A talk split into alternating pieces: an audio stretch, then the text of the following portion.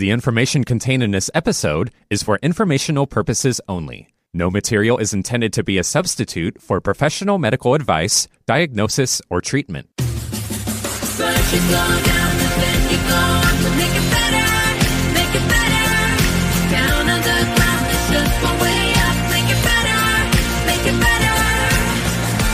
If you stand by me, I will stand by you. To make it better, make it better.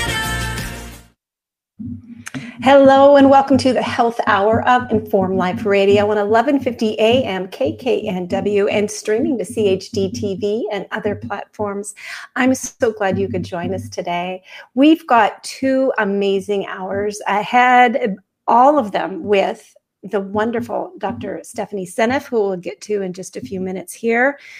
You know, the theme song that comes on for the Health Hour about making it better, it says, if you stand by me, I will stand by you. That is so important. I apologize. I don't know why I'm losing my voice all of a sudden here. But um, really, that's what it, that's what we need to do in this time that we're living in. You know, when they say when one man stands up, fifty more grow a backbone, we need to rise up together. We need to stand by each other, stand in our truth, make difficult decisions in our lives in order to improve our lives, improve the future of our lives and the future of our children's lives, the future of this planet. You know, it's really David and, and Goliath here, but there's enough Davids, there's enough of us that if we stand by each other and we stand in our truth and we work hard and we don't give up and we stay tenacious, that we can do this. We can overcome the troubles that we are all facing in the world today. So um, I want to say thank you to the Washington chapter of Children's Health Defense that make this Health Hour of radio free speech on the air across the globe possible. So if you're not yet, if you're in Washington State, not yet a member, please join us at w a dot childrens health defense dot org. And if you can, please donate a little something every month to help fund this hour of radio to keep this free speech on the air. More and more censorship is um, is coming upon us. A noose is coming everywhere, around everywhere there's speech. A M radio, F M radio, to a certain extent, is the last bastion of free speech. We need to stay on the air. We need your support in order to do that. So thank you so much for that. Um, the views expressed on this show are not necessarily those of K K N W or C H D T V. Um, we are not bringing you medical advice or legal advice. We're just bringing you information and conversation to help you direct yourself to what you need to further explore to make informed decisions in your life. With that said, I'm going to bring on the co-host today, Doctor Javier Figueroa. Welcome, Javier. Good to be here, Bernadette. How are you? I'm very good. Hey, is it stormy at your house? Just a bit ago, you lost some power. Is there storm? Yeah, on? It's storming. Uh, so we just have to we just had to button down a couple of things, and we should be good to go.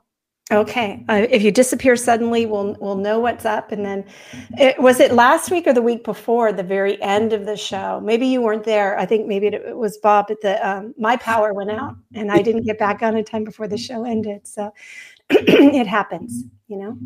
Absolutely. Um, So I'm so glad you could be here because you've got the scientific mind and training and insights to really be able to uh, rock this conversation with our amazing guest, um, Stephanie Seneff. Come on, let's let's have Stephanie join us here.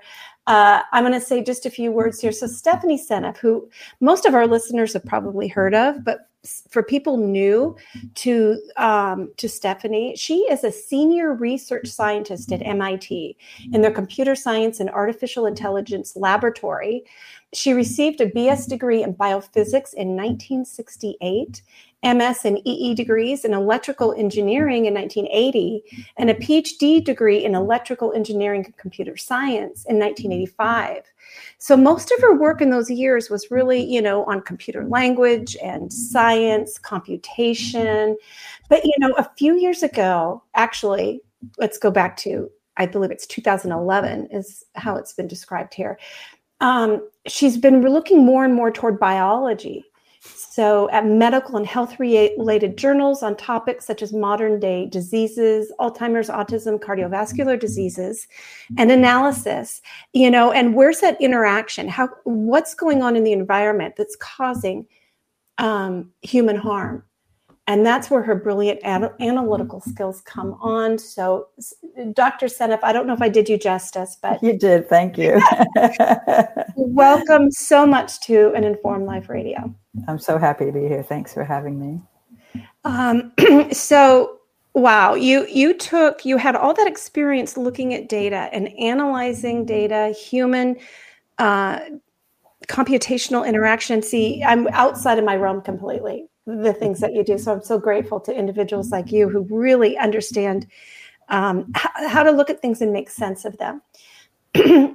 What initially pulled you from electrical engineering and computer science back into the world of biology? Was there something in particular that you said, I want to explore that?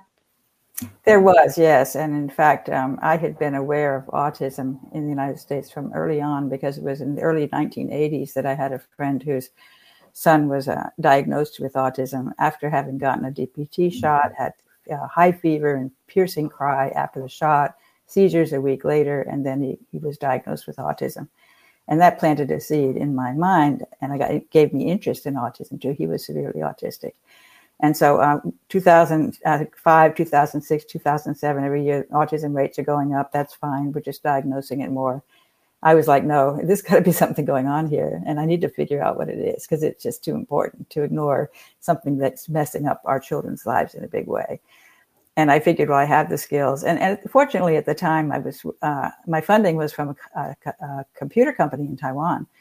And it still is. I mean, they have been fantastically supportive of my work. It has been so great. You know, many people have to struggle with long hours writing proposals, trying to get money. They have supported my work this entire time, and even before, when I was developing uh, computer in- interactive language games, uh, games to help people learn a foreign language, specifically English-speaking people learning Chinese. So a completely different topic that I was mm-hmm. working on, and that I was passionate about, because I really believe Americans need to be learning Chinese. China's going to be the number one country. I can, I can see that coming, and we need to be prepared to be able to communicate with them. So that's an important thing I was doing, but but I felt the autism was more important, and I just um, I, I felt I had the skills. I could just take a look at all the data that's available on the web, looking at correlations, trying to figure out, and I would go through different possibilities. Of course, the vaccines was actually the first thing I looked at, and I certainly, and I feel like I hit pay dirt on the vaccines, and of course, you know, uh, M M R vaccine and um, all the issues with Wakefield. I, I read his paper. I, I became aware of all the controversy. Oh, yeah. um, and uh, but I and I and I did a lot of statistical analyses of the VAERS database, actually, the Vaccine Adverse Event Reporting System, finding correlations with autism, and in particular with M M R and autism. So I feel like that that is definitely a connection. Uh, it was D P T that my friend's son got, and that's got aluminum in it, which is very toxic. And so I suspect both of them are causal. And of course, a number of other environmental toxins are also causal. It's sort of a It's just basically a, a, a, a an attack on the brain by toxic environmental chem- chemicals, and we have so many of them. And when you inject it in the in the arm, it's getting past all the barriers. So there's a great opportunity. In fact, the um, getting to glyphosate, which is my main topic, the vaccines have been found to have glyphosate contamination in them, and it was two different independent uh, analyses that were done by Zen Hunnicutt of Moms Across America, and by Anthony Samsel, who's an independent toxicologist. And both of them analyzed a number of different vaccines, tested them for glyphosate, and found contamination and uh, consistently in the live virus vaccines. So it, it could be that the M M R problem is actually a glyphosate problem. So how is it that you can actually get a agricultural product into something that, you know, has to have a certain standard for administration to humans? Surprising, isn't it? They, yeah. The live virus vaccines were particularly uh, suspect because they grow the virus in a culture, and they feed the culture um, nutrients that are from derived from animals that are exposed to glyphosate. Oh, yeah. So okay. Like collagen, for example. Anthony Samsel tested collagen, tested bone, cow's bone. They all had glyphosate, a hoof of a horse that had died of founder. Glyphosate contamination in the hoof. So it's, I can get to this later, but collagen is a big attractor for glyphosate, I believe, because it has lots and lots of glycine residues. And I believe that glyphosate is substituting for glycine during protein synthesis. And I also believe that's its primary mechanism of toxicity, unique to glyphosate. No other chemical has that property. And, you know, and that uh, one of the main reasons I reached out to you is we've been covering um, glutathione, the body's master antioxidant, a lot on this show recently. It's so important. And so glycine is one of the components. That's right. Building blocks of um, glutathione. And so I, um, I, I love to say it was me who initially thought of you, but it was somebody else who wrote to me who said, Bernadette, you got to have Stephanie Seneff on because she says, and, you know, I'm like, oh my goodness, yes. And so here you are. Um, so um, if, if humans are being exposed through the water and through their food um, to a product that is replacing one of the build- building blocks of glutathione, it, it doesn't take a P H D really to I think know. We might be in trouble here, right? Yeah, but- exactly. and, and, and in fact, it's interesting because so I can say a lot about glyphosate and glutathione. And also I will say that I've still been all these years studying autism. I really want to mm. understand at a deep level exactly how. And I'm getting really far with it. I'm working very hard on a paper right now that we, it's not ready for submission, but it's very detailed and, and really striking to me how how far I've come in terms of understanding specifically in detail how glyphosate is causing autism. It's really amazing, an amazing story. But glutathione is at the heart of it. It's at the heart of it. And so, can wow. you, and just a brief question, can if if you supply enough glutathione, can you outcompete glyphosate? Well, no, not really. In fact, glutathione is hard to take. You can take liposomal glutathione as a supplement, um, but you can also take an acetylcysteine, right, which is okay. a critical component of glutathione, also disrupted by glyphosate. But glyphosate hits on glutathione in two ways, I think, substituting for the glycine and uh, impairing the supply of the cysteine. Gotcha. It's really interesting. And, and in fact, uh, this gets back to methionine. And you've probably talked about methionine as well in methylation mm-hmm. pathways in some of your discussions around autism. Maybe not. Not, not much. That's I getting think. way into the biochemical weeds. Yeah. Well, that's also part of the story. I've seen many uh, talks given at various conferences that I go to on autism where they talk about the methylation pathways and how they're disrupted in, in autism. And so there's a, a deficiency in M T H F R. Methylene yes. tetrahydrofolate reductase. Many kids, yes. many kids have a mutation in that enzyme. And that enzyme is crucial uh, for supplying the methyls that go on into methionine. And methionine is a universal methyl donor. And when you can think of methylation pathways, you probably know that lots of proteins and, and D N A gets methylated in, in processes that are sort of um, epigenetic effects. Mm-hmm. And uh, when when the D N A in a cell is hypomethylated, meaning it doesn't have enough methyls, you get cancer. Right. So so when you have an inability to supply those methyls, that leads directly to cancer. Can, can you um, kind of explain to our general audience exactly what methylation is? Because it, it's a complicated term that, you know, I've yeah. I've heard of, and many people have heard of, but we really don't understand what it's doing. And I think it would be helpful for... That would be amazing. I don't know if this is going to sound simple, but it, it's really, really fascinating to me. So you've heard of methane gas, right? Methane. Yeah. And methane is a is a climate changer. It's one of those um, like carbon dioxide. It's a it's much worse than carbon dioxide as a greenhouse gas, methane. And and methane, and methane is a byproduct of, of things breaking down, decomposing, right? You get methane right. out of you do. decomposing um, garbage. And, and, and, you know, there's these, like up in Alaska, there's these uh, peat bogs, you know, there's uh, the ice is melting and then the methane's getting out. There's all this stored methane that had been trapped in the ice, but because global warming, that methane is getting loose, and that's making the warming get worse because the methane is thirty times as, ba- as bad as carbon dioxide. This sounds like a, a detour, but methane is almost methyl. It's really, really fascinating. I've become absolutely enthralled with, with this whole process that goes on in the gut, actually, with gut microbes. And of course, disrupted gut microbiome is a critical thing in gly- glyphosate as well. And we've had all this talk about the gut microbiome being uh, imbalanced in, in autism. You know, lots of papers are coming out. Uh, that's because glyphosate kills a certain bacteria that are uh, critical for capturing the methane and turning mm-hmm. it into organic matter. And the methane mm-hmm. is made by the gut, the gut microbes. There's a big team of m- microbes of different species that collaborate. It's really, really interesting. And um, bifidobacteria are the first ones in, in, the, in the team, and they actually break down complex carbohydrates. And they break them down into formate. And then the formate gets metabolized by other microbes to make hydrogen gas. And then the hydrogen gas gets combined with carbon dioxide to make methane. And then the methane gets grabbed by these other microbes that convert it to methanol formate, methyl groups, and then methionine. So you get the methane is in the gas is trapped in the methionine molecule by the microbes, not the human cells. They can't do it. And then those methyls are carefully guarded throughout the body. They're like treasure. And those treasures have to be preserved. And they stick them on the D N A molecules, I think, because they need those methyls to fuel the mitochondria. And the reason why those methyls are so valuable is extremely interesting. And this is a, a very passion, I'm very passionate about this topic lately, and I've given a lot of talks on it. And it has to do with deuterium, which is heavy hydrogen. And so, so deuterium is a uh, is an isotope. It's a natural isotope, and it's found in seawater at one hundred fifty-five parts per million compared to hydrogen. So it's rare, but it's not rare compared to like calcium and magnesium. In the blood, the, the uh, deuterium levels in the blood are much higher than the calcium levels. I've heard mm. like five times as high. So it's it's not rare. It, it's rare with respect to hydrogen, but hydrogen is so wonderfully common that that makes it still common. You see what I mean? Yes. Yeah. It's an isotope of hydrogen.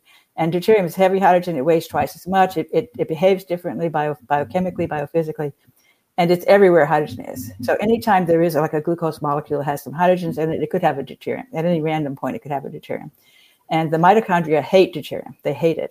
Yes, they do. So there's all these um, enzymes that collaborate in this whole pro- incredibly brilliant process that life carries on uh, to keep the deuterium out of the mitochondria.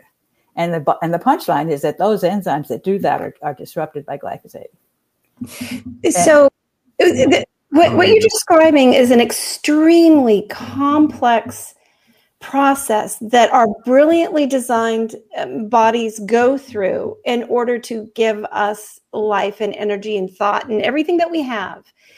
And mankind in our folly, by just interrupting something along the way, disrupts this entire complex organism.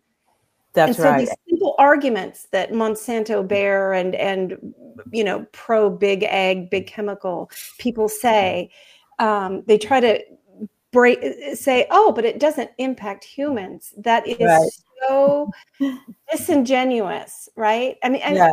I mean, the reason they give is because it disrupts this particular enzyme in this particular biological pathway that our cells don't have. And they think that's a wonderful, wonderful thing, which it sounds really good, right? Our cells don't have that enzyme, so that's great. The problem is our most of our gut microbes have that enzyme, and they use that enzyme in a critical pathway that produces the aromatic amino acids, which are precursors to the neuro, neuro, uh, neurotransmitters. Yep. Uh, the the, uh, the sleeping, you know, melatonin for sleep, melanin, the skin tanning agent, thyroid hormone, all of those things. And in fact, some B vitamins, all of them come out of the shikimate pathway that glyphosate blocks in the microbes. Wow. And so when that happens, all those things become deficient. And it's been shown, for example, that melatonin is down by sixty percent. Melatonin production in the pineal gland is suppressed by glyphosate. sixty percent. Yeah, so when you again, it, we have that, sleep disorder, right? Sleep disorder is going up exactly in step with the rise in glyphosate usage. So when you say that um, melatonin has been reduced by sixty percent, is that like at the population level that humans just study, have less? A study in which they found that to be the case, and it, it was wow. actually in rats. I think it was a rat study, so it's not a human study, but I suspect it does the same thing in humans. Yeah, suppressed melatonin, and that's why and, we have so many problems with sleep disorder. And melatonin's been linked with cancer. Melatonin deficiency. Yes. De- deficiency, exactly, right. right. Deficiency. Oh, yeah, melatonin is huge. I mean, it's such a wonderful anti- antioxidant, and it also traps metals, you know, toxic metals. And melatonin is incredibly important, and um, I would say essential, you know. Yeah. And so mm. having it deficient by sixty percent is a huge deal. And wow. fun fact that you mentioned deuterium, there's been studies where they've done, they've stripped away and uh, purified water containing any sort of uh, deuterated isotope or tritiated isotope. And they found out that if they gave that to organisms from, um, I believe it was nematodes all the way to mice, they could double their lifetime by wow, just yeah. giving them just pure uh, uh, non-isotopic hydrogen. No no deuterium. No yeah, deuterium. In fact, the way, the way they discovered it's quite fascinating. It's the Russians actually who figured it out. And uh, it was because of these people living up in Siberia. And so um, those people were super healthy. They were living to be over one hundred and still in good health, you know, and they were like, you know, what's what's going on with these people? Why are they so healthy? And so some scientists got interested and started to study. And I don't know how they managed to figure it out, but they realized that the water they were drinking was severely, was significantly depleted in deuterium because it came off the ice. So the water, that glacier melt water, has low deuterium. And that's because the deuterium tends to stay with the ice. So it's always the deuterium stays in the more solid form of the, of the, of the, of the molecule. So water has ice and it has liquid and then it has gas, right? And so, um, and, and in the liquid form, it also has gel. And gelled water is a very important thing in the body. And so ice traps deuterium, gelled water traps deuterium, and the liquid tra- water traps, traps deuterium, deuterium compared to the hydrogen gas that's produced by these microbes. So when they make the hydrogen gas, the deuterium stays behind in the water. And that's why the hydrogen gas is eighty percent reduced in deuterium. And so they take the hydrogen gas and bring it back in. They're doing a cycle. They actually take the hydrogen and the carbon dioxide, run through this cycle, drop off the hydrogens so that they can be delivered to the mitochondria, and then produce the carbon dioxide back again. They go around and around with methane and carbon dioxide, um, grabbing off those hydrogens that they got from the hydrogen gas. It's really, truly amazing. Yeah. Does that make sense? Well, it probably does to Javier, and it does at a high level for me. And I just keep hearing we are very complex creatures, and you can't mess with Mother Nature or God's design, however you want to describe it. We don't know what we're doing with all of these Absolutely. interferences, you know, and it's true for all the drugs too. You know, all these yeah. pharmaceutical drugs that are supposed to tra- treat different depression and anxiety and all of that, those are really a problem. I'm, I'm very disturbed by the fact that so many people are taking those drugs, yes. which are messing up their brains. Yes. Yeah. We have no idea, really. And, you know, when you go deep into the literature on most all of these things and you see the honest science between the scientists, you will often see things like, well, we're not sure actually how this works. We don't know it's how the so human body awesome. does this or this or that, but here, let's do this. We we made two billion dollars on this product last year. So, uh, yeah, it must be doing something. We don't know what.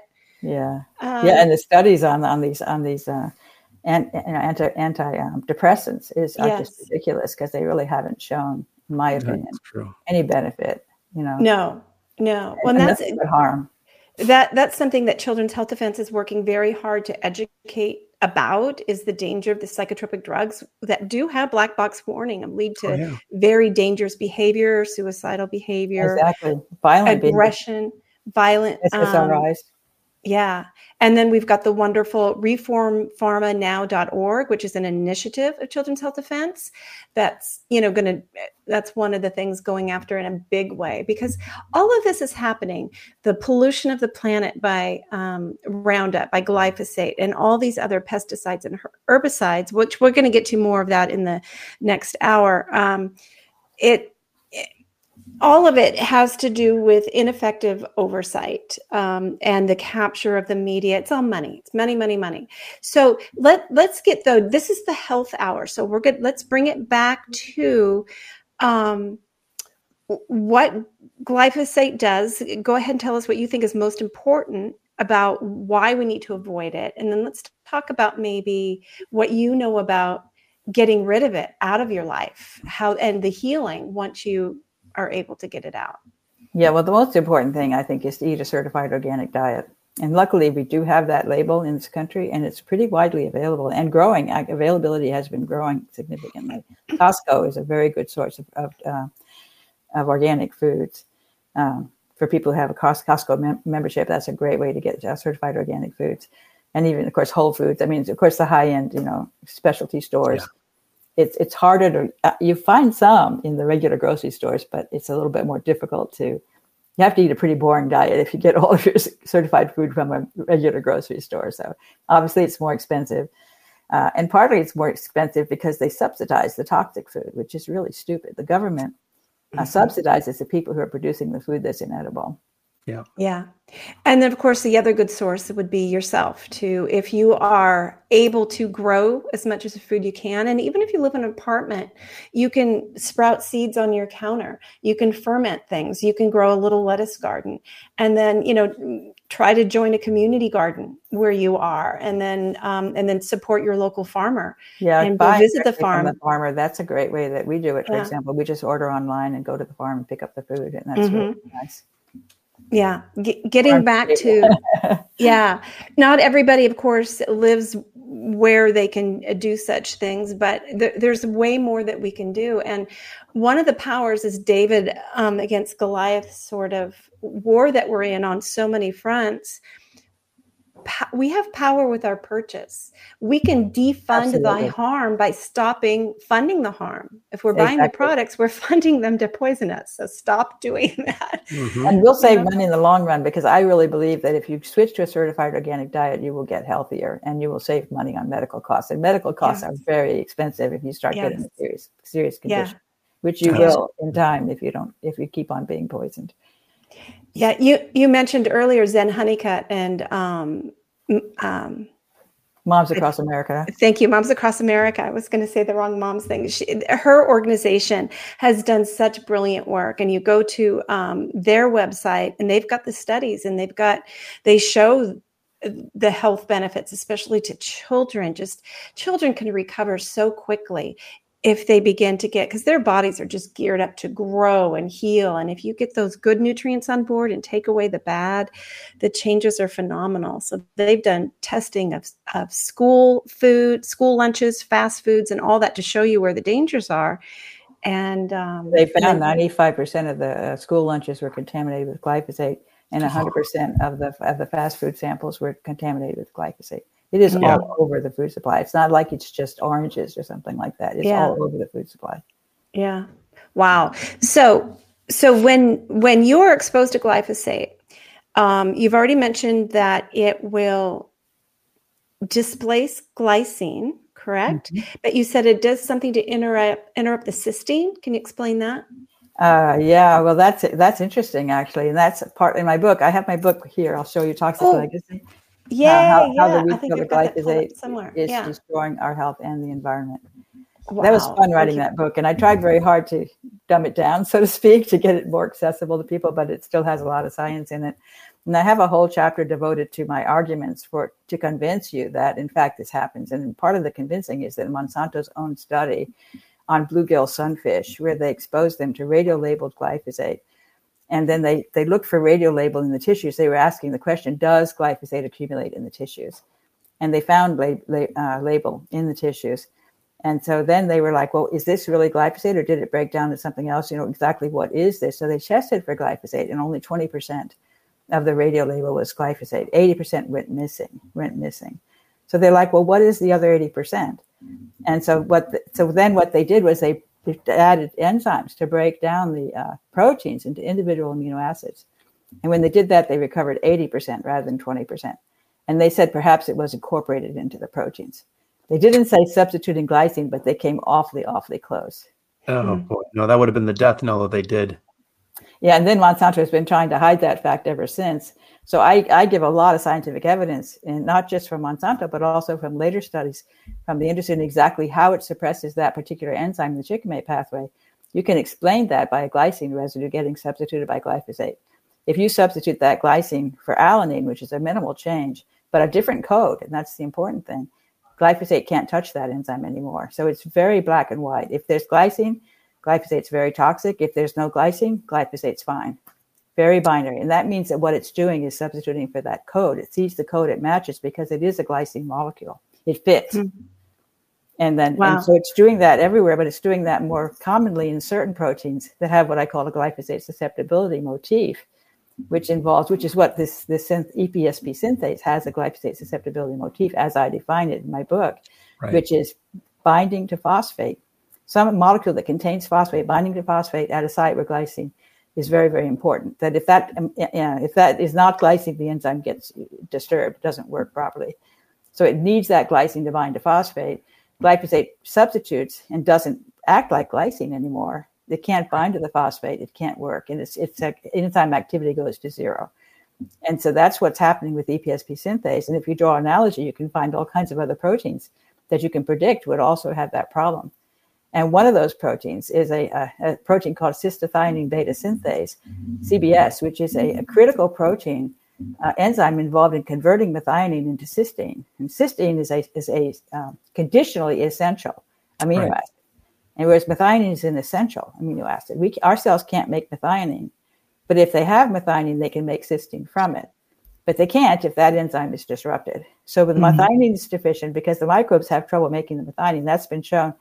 Studies have shown both methionine and methionine is, is suppressed by glyphosate synthesis of it, both in the microbes and in the plants. So we get deficient methionine in our diet. We get deficient ability to make methionine by our gut microbes. So methionine is down. And the enzyme that converts it to cysteine is also not working. So cysteine is way down. And cysteine depends, is the critical thing for glutathione. So glutathione, glutathione is also severely depleted. That's what I think is critical. And that's what's causing a huge amount of trouble for the autistic kids. Right. And uh, mm-hmm. and critical to their to their problems.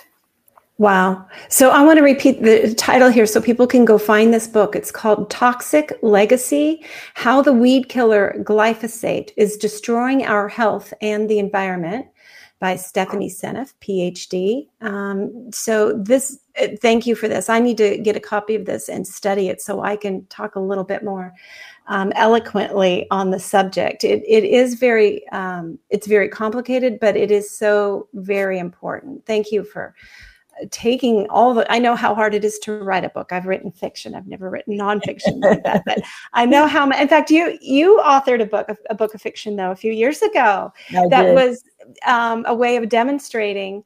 Um, I had fun with that. That was really fun. My, my husband was on sabbatical in Taiwan and I was there just hanging out in the, in the hotel room. So I wrote that book just to entertain myself. And it was about really my own journey. Um, Cindy is the protagonist and she's representing me. She's a much younger version of me with young children, yeah. but um, and she has her friends, Erica. So Cindy and Erica's Obsession is the name of the book. And together they're on this journey to try to figure out why the kids are so sick and and uh, look specifically looking at autism. And uh, and it was a lot of fun because I could make up uh, yeah. Cindy struggling with the science and trying to figure it out. At the same time, I was doing the same thing. So I could just yeah. kind of be my alter ego. And that was really yeah. a fun book. I'd be, I enjoyed writing that. And I like writing fiction, so I should maybe try to do some more. Yeah.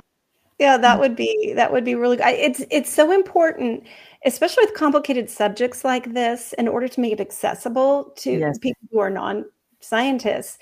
You know, I think different art forms are important: documentary films, novels. You know, different ways of getting the information in a way that's grasp graspable.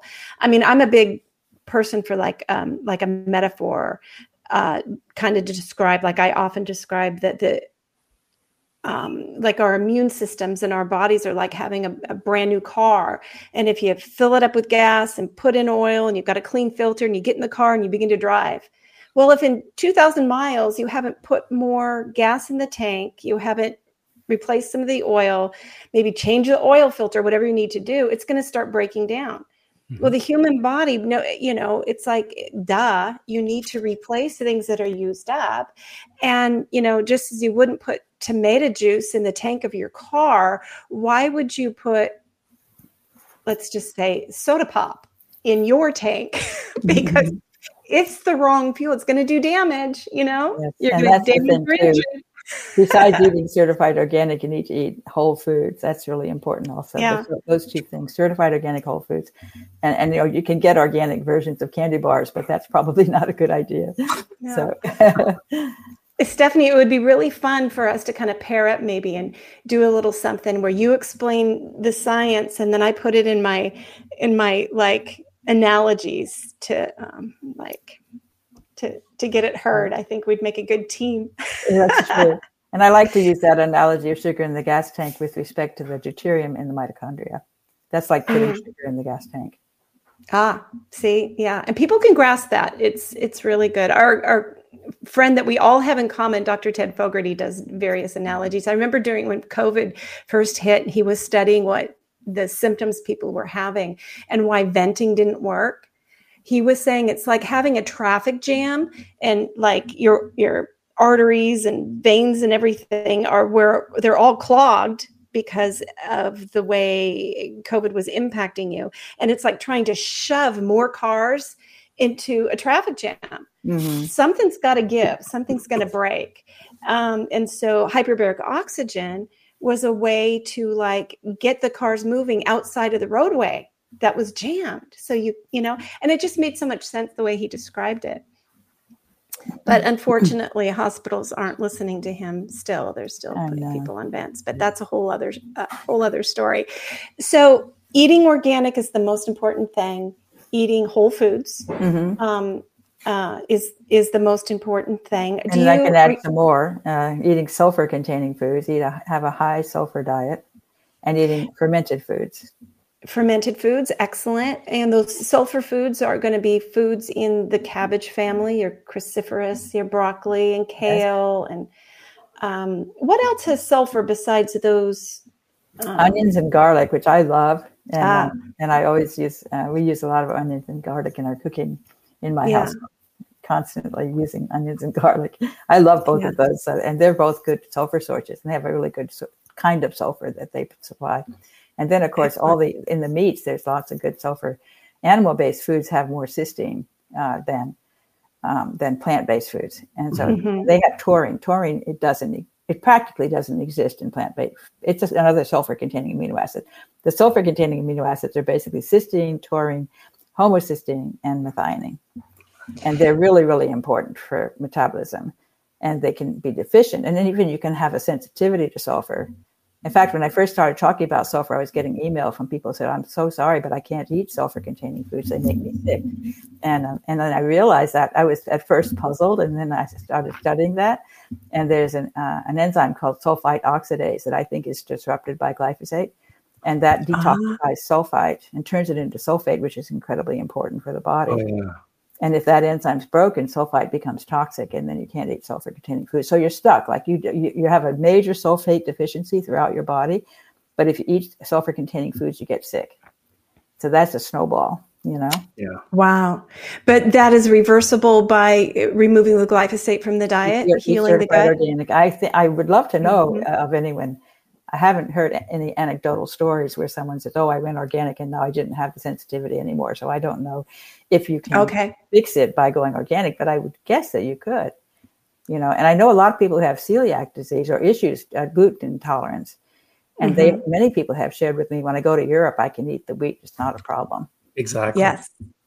And I yes. think that's a glyphosate. Uh, I've written a, a paper with Anthony Samsel on that topic of uh, proposing that glyphosate is a primary cause of gluten intolerance and the sensitivity mm-hmm. that we have to gluten, because, and then again, I can explain that through the microbes and how they get disrupted and they can't handle.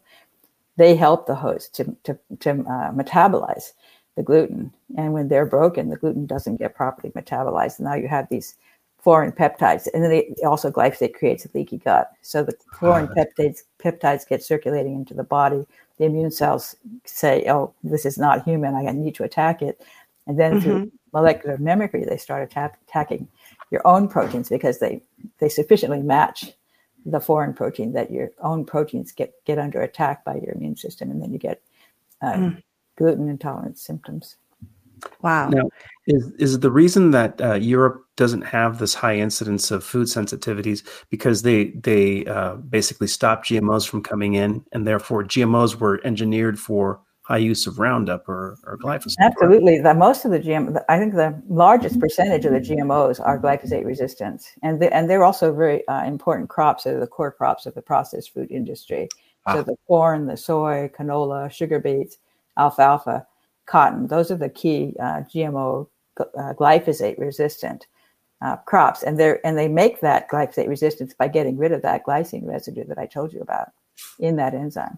Right. They replaced it with alanine. They found a, an organism that had a version of that enzyme that wasn't sensitive to glyphosate because it didn't have that glycine.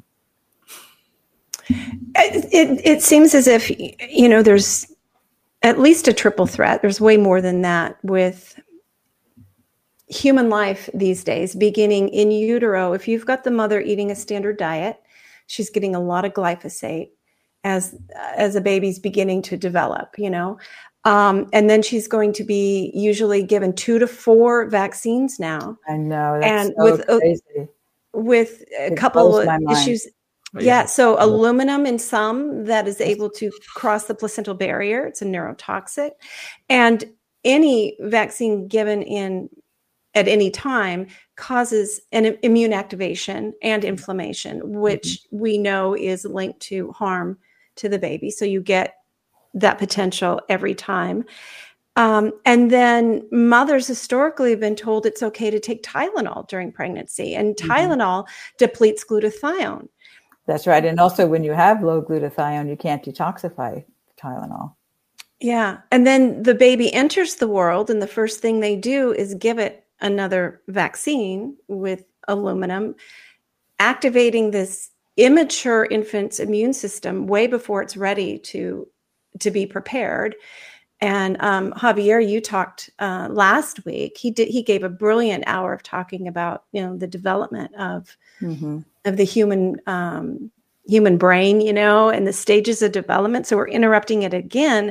And then if the baby is fussy, well, you just give them children's Tylenol, mm-hmm. right? And and and then the mother continues to eat the standard diet, and so the milk has got glyphosate. Yeah, and, and that's one thing Zen did. Zen tested breast milk, um, and uh, she got um, several women who are nursing to contribute breast milk, and thirty percent of them tested positive for glyphosate wow. in their breast milk. It's water soluble, so it's going to get everywhere. It it's will be also embedded in the rain. Proteins, so you know you can get rid of it. Actually, it's interesting because when she did that study, some scientists, you know, from the industry at, quickly thereafter published a peer-reviewed paper on cow's milk where they claimed that they didn't find any glyphosate in the cow's milk. But the first thing they did was to precipitate out the protein. So they took away the glyphosate, glyphosate with the oh, that and then they is... tested the rest of it. So I think they know. I think they know. They they must. It's just, it, uh, just when you think that people cannot get any more uh, evil in their pursuit of profit and power, you hear of these stories of intentional um, things like that, removing a protein when that's where the culprit is hiding. Um, you know, this is, I, I've got something that I'd like to share. It's, it's sort of, let me see where it is. It's a little bit off. Let me see, where did it go? Come on, there it is. It's a, it's a little bit more Liberty Hour topic, but um, I'm thinking of it now. So I'm just going to go ahead and bring it on because, um, I mean, hold on, I've got to present. Let me see if I can find it real quick here. Present, and we share. This just has to do with people being dastardly. So I don't know if either either of you uh, saw this. Let me see if I can make this a little bit bigger. Um, there we go. That's a little bit bigger. Um, so this was just came out yesterday on, on Twitter that it was discovered, and I'll get to who discovered it here in a bit, that in two thousand nineteen, March twenty-fifth, twenty nineteen, Commissioner of F D A, Scott Gottlieb, um, put in the Federal Register that they were amending a certain part of code by removing the last three sentences. So what the heck was that all about? Well, this is what they removed. It had to do with the inspection of biologics facilities, places where they make vaccines. Hmm. And the language they got rid of was the inspector shall call upon the active head of the establishment, stating the object of his visit, interrogate the proprietor of the establishment, examine the details of the location, and pretty much investigate everything, including they had to obtain and cause to be sent to the director, Center for Biologics Evaluation and Research, or the director of the Center for Drug Evaluation and Research, adequate samples for the examination of any product or ingredient used in its manufacture. Mm. So that was deleted completely mm. from code in two thousand nineteen, April second. Wow. Okay. And you go there now, and it said it was Catherine Watt who discovered this. Wow. And then in June of twenty or two thousand, no, twenty twenty, I believe it was June of twenty twenty, if I have the timing right. Um, Scott Gottlieb was, there it is. Oh, no, it was June of two thousand nineteen. Scott Gottlieb was elected as an independent member of the board of directors of Pfizer. Wow, that is amazing. Isn't that? That's so interesting. Wow. Isn't that curious? Why would you? And this before COVID uh, actually was made public. Yeah. Yep. It's just really, really interesting. The signs of the pandemic, that they knew what they were doing, and they were preparing to do it to us, are all over the place. I know. That is I'm, one of the most blatant examples of yes. the intent to deceive the public that I have ever seen. I see you um, have that book, the Wuhan co- uh, cover-up yes. on your shelf. I'm reading that right now, and I'm really, it's really gripping. It's so good. It is. It reads like a thriller, really doesn't amazing. it? Amazing. It's just yeah. incredible. Yes. Yeah. Yeah. It, it is amazing. It, it, yeah. So, so it doesn't surprise me that, um, although it, it infuriates me that when they do studies and they would intentionally not look where well, they, they do that find. With glyphosate too, because when they evaluated glyphosate, this is quite interesting. When they evaluated glyphosate's toxicity, they evaluated it in isolation. When they used it, they put all these things into the Roundup that makes the glyphosate much more toxic, and that is that are toxic in and of themselves. And they didn't study mm-hmm. them at all, but the a- adjuvants. They only studied glyphosate in isolation, but they used it in this context where it was much more toxic. And when they did the G M Os, they created these G M Os that were resistant to glyphosate. And when they evaluated the toxicity of the G M Os, this is like so amazing to me. They didn't use glyphosate on them. They grew them organically to see if they were toxic. Can you believe that? I mean, the point of them is you can spray them all over the place with glyphosate. They don't die, but they take up that glyphosate and now it's a contaminant in your food. But when they tested to see if they were toxic or not, they grew them organically. So, so these G M O foods are either not tos- toxic or far less toxic if you grow them organically. Don't use them for the reason that they're there. Wow. Yeah, it's um, crazy. And I don't know that they aren't toxic. I I, I wouldn't yeah. really want to be eating something that has a genetically modified uh, protein in it. You know, no. I'm, I'm concerned about the G M O salmon, for example. I don't know if you know about those, but yeah, they yeah. Uh, they go blind. The salmon go blind. I didn't know yeah. that. Yeah. Wow. I I, I avoid any farmed uh, salmon. Yeah. And wild salmon is would be super healthy, but of course it picks up stuff too because the water's so toxic, like like yeah, mercury, right? yeah. So, what the what the heck are we doing, folks? Um, you know. Yes. Um, I, again, I want to try to be that uplifting Pollyanna voice that I have to be here. So difficult. the, the when you think about the toxic soup that we're swimming in, the fact that we're all still here. You know, we might be fighting a lot of health issues and cancer rates and all these things are going up and we've got all these troubles, but life wants to win, wants to survive. And um, uh, Doctor Zach Bush, you probably know, right? I know him well, yes. He, he He's given some great lectures that talks about, you know, it might take a decade or more for you to get to ill health. But when you turn things around and give your body what it needs, you can you can heal much faster. Yeah, than it took yeah. to um, people need to understand that food is medicine, and I think it's the mm-hmm. best medicine by far. Mm-hmm. I would much rather be taking foods or even nutraceuticals, you know, mm-hmm. um, nutritional supplements. I don't love that, and I don't take them, but I think they're a lot better than drugs, uh, yeah. you know, chemical yeah. drugs. Yeah, I and I'm not good at taking them daily, but I. I'm a big believer. My my medicine cabinet, as it were, is just nutraceuticals. It's vitamin D yeah. and zinc, and you know those things that when you are facing ill health or you haven't been taking good care of yourself, you become depleted and quickly. It's sort of the cheat I like to get. I can't tell to. you what I take, which is quite interesting. What's that? Deuterium depleted water, light water. Oh. I take uh, Epsom salt baths, and I take sunlight exposure. Those are my three drugs. Well, and then of course I drink alcohol. But I don't know if I call that a drug, but well, you know what? Take, right?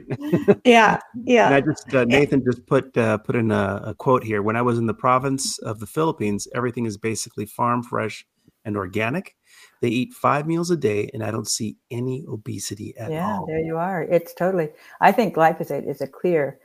number one cause of obesity, and you can track track it around the world. The countries, once they start eating Western food, they get fat around yeah. the world. Wow. Yeah. Yeah. I remember years ago going to a museum when my son was little. It was in Seattle, and you walked in and they had a special display up, and it was food from around the world. And over here you'd see, you know, what they were eating in the Philippines and in Africa and here and there.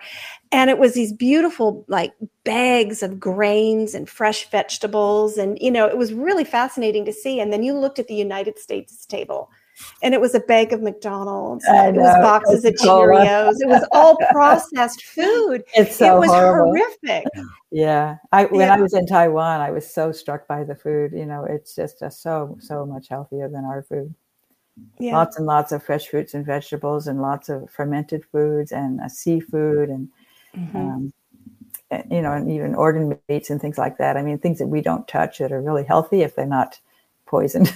Like the yeah. liver, you know, liver's a really healthy food, except that you can't eat it because it's so toxic at this point from all the poisons that the cow was exposed to. Mm. Uh, yeah, unless you get, you you know, the farmer who raised it, the rancher, and you get that pasture raised, organically raised um, beef liver, then you could, although I still can't stand the texture of liver. My mother tried. I don't like liver either. When I was a child, it was like, you got to have liver, you know, there was yeah. a push, liver's a healthy food, you need to eat it. And my mom would prepare it, and I usually We were never happy with liver with no. no.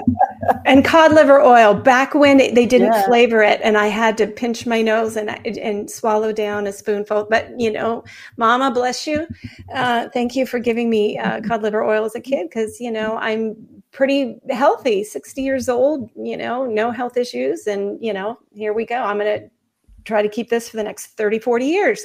There you go, if I can. Um, so I guess yeah. I could say there are some, um, you know, I think probiotics potentially could be breaking down glyphosate. And I've talked about that. It hasn't been proven, but I, I know mm. that Acinetobacter are among the few species that can actually metabolize glyphosate. Most of them can't. Mm-hmm. And um, and so it's found in, in sauerkraut and uh, apple cider vinegar. So I actually try to eat those foods on a regular basis with the hope that the microbes might actually be breaking it down enzymatically. That's that's fantastic. And and I have heard that as well. So just remember, folks, when you're looking for, let's say, apple cider vinegar, you don't want the Heinz shelf stable. You want to, you know, you you want to get the Bragg's organic, and it's got that mother on it. It's cloudy. Um, yes. And it's a whole different animal from yes. what the Heinz is. Um, or find it local. I could learn how to, you know, I guess make that. And then, and with the sauerkraut as well, you're going to find good sauerkraut if you're not making it yourself. It's easy to make on your kitchen counter. Um, you put some cabbage, you know, in a jar, you throw some salt in. There's recipes out there for proportions. You mash it up really good until all the liquid comes out. You push it down, and then you put the lid on and you let it sit, and you're basically making sauerkraut on your counter. Um, it, that's not complete instructions, but it's pretty close. Um, I, I haven't made it in a while. I need to make it again, but that's getting the good, really good healthy bacteria. We're really getting low on time. But I remember um, some of the studies that Zach Bush had talked about was that, you know, supplementing with store-bought um, probiotics doesn't necessarily give you what you need. It's better I would to never get do it. That. I would no. Never. Yeah. But I love I love sauerkraut. I have a big jar of this uh, Costco sauerkraut, organic sauerkraut, which I really like. And you'll find it in the refrigerated section. It's not shelf yes. stable. Yeah, right. It has to be refrigerated, and it's got the wonderful probiotics. Uh, fantastic. Yeah, so we're getting down to the last uh, few seconds here of the show. Um, but we are so glad that, that Doctor Seneff is going to join us for the next hour, where we're going to get into the nitty-gritty of of um the shenanigans That's uh, the right of word. What's going on, and see where we can empower ourselves to make a difference for the future uh, on this uh, subject. Um, uh, I guess last, what's your final word, um, Stephanie, for health? Mm. I don't know. Well, you can see just healthy living, eating uh, healthy, organic, uh, whole foods, uh, lots of sulfur, and there we go. Fermented foods, and getting out in the sunlight, getting out in the sunlight, and getting uh, without the sunglasses. Without, the without sunglasses. sunglasses. All right, there we go. Easy advice. So uh, we're going to take a quick break and come back to the Liberty Hour. You've been listening to Informed Life Radio on eleven fifty A M K K N W and C H D T V. We'll see you in a few minutes. Bye-bye.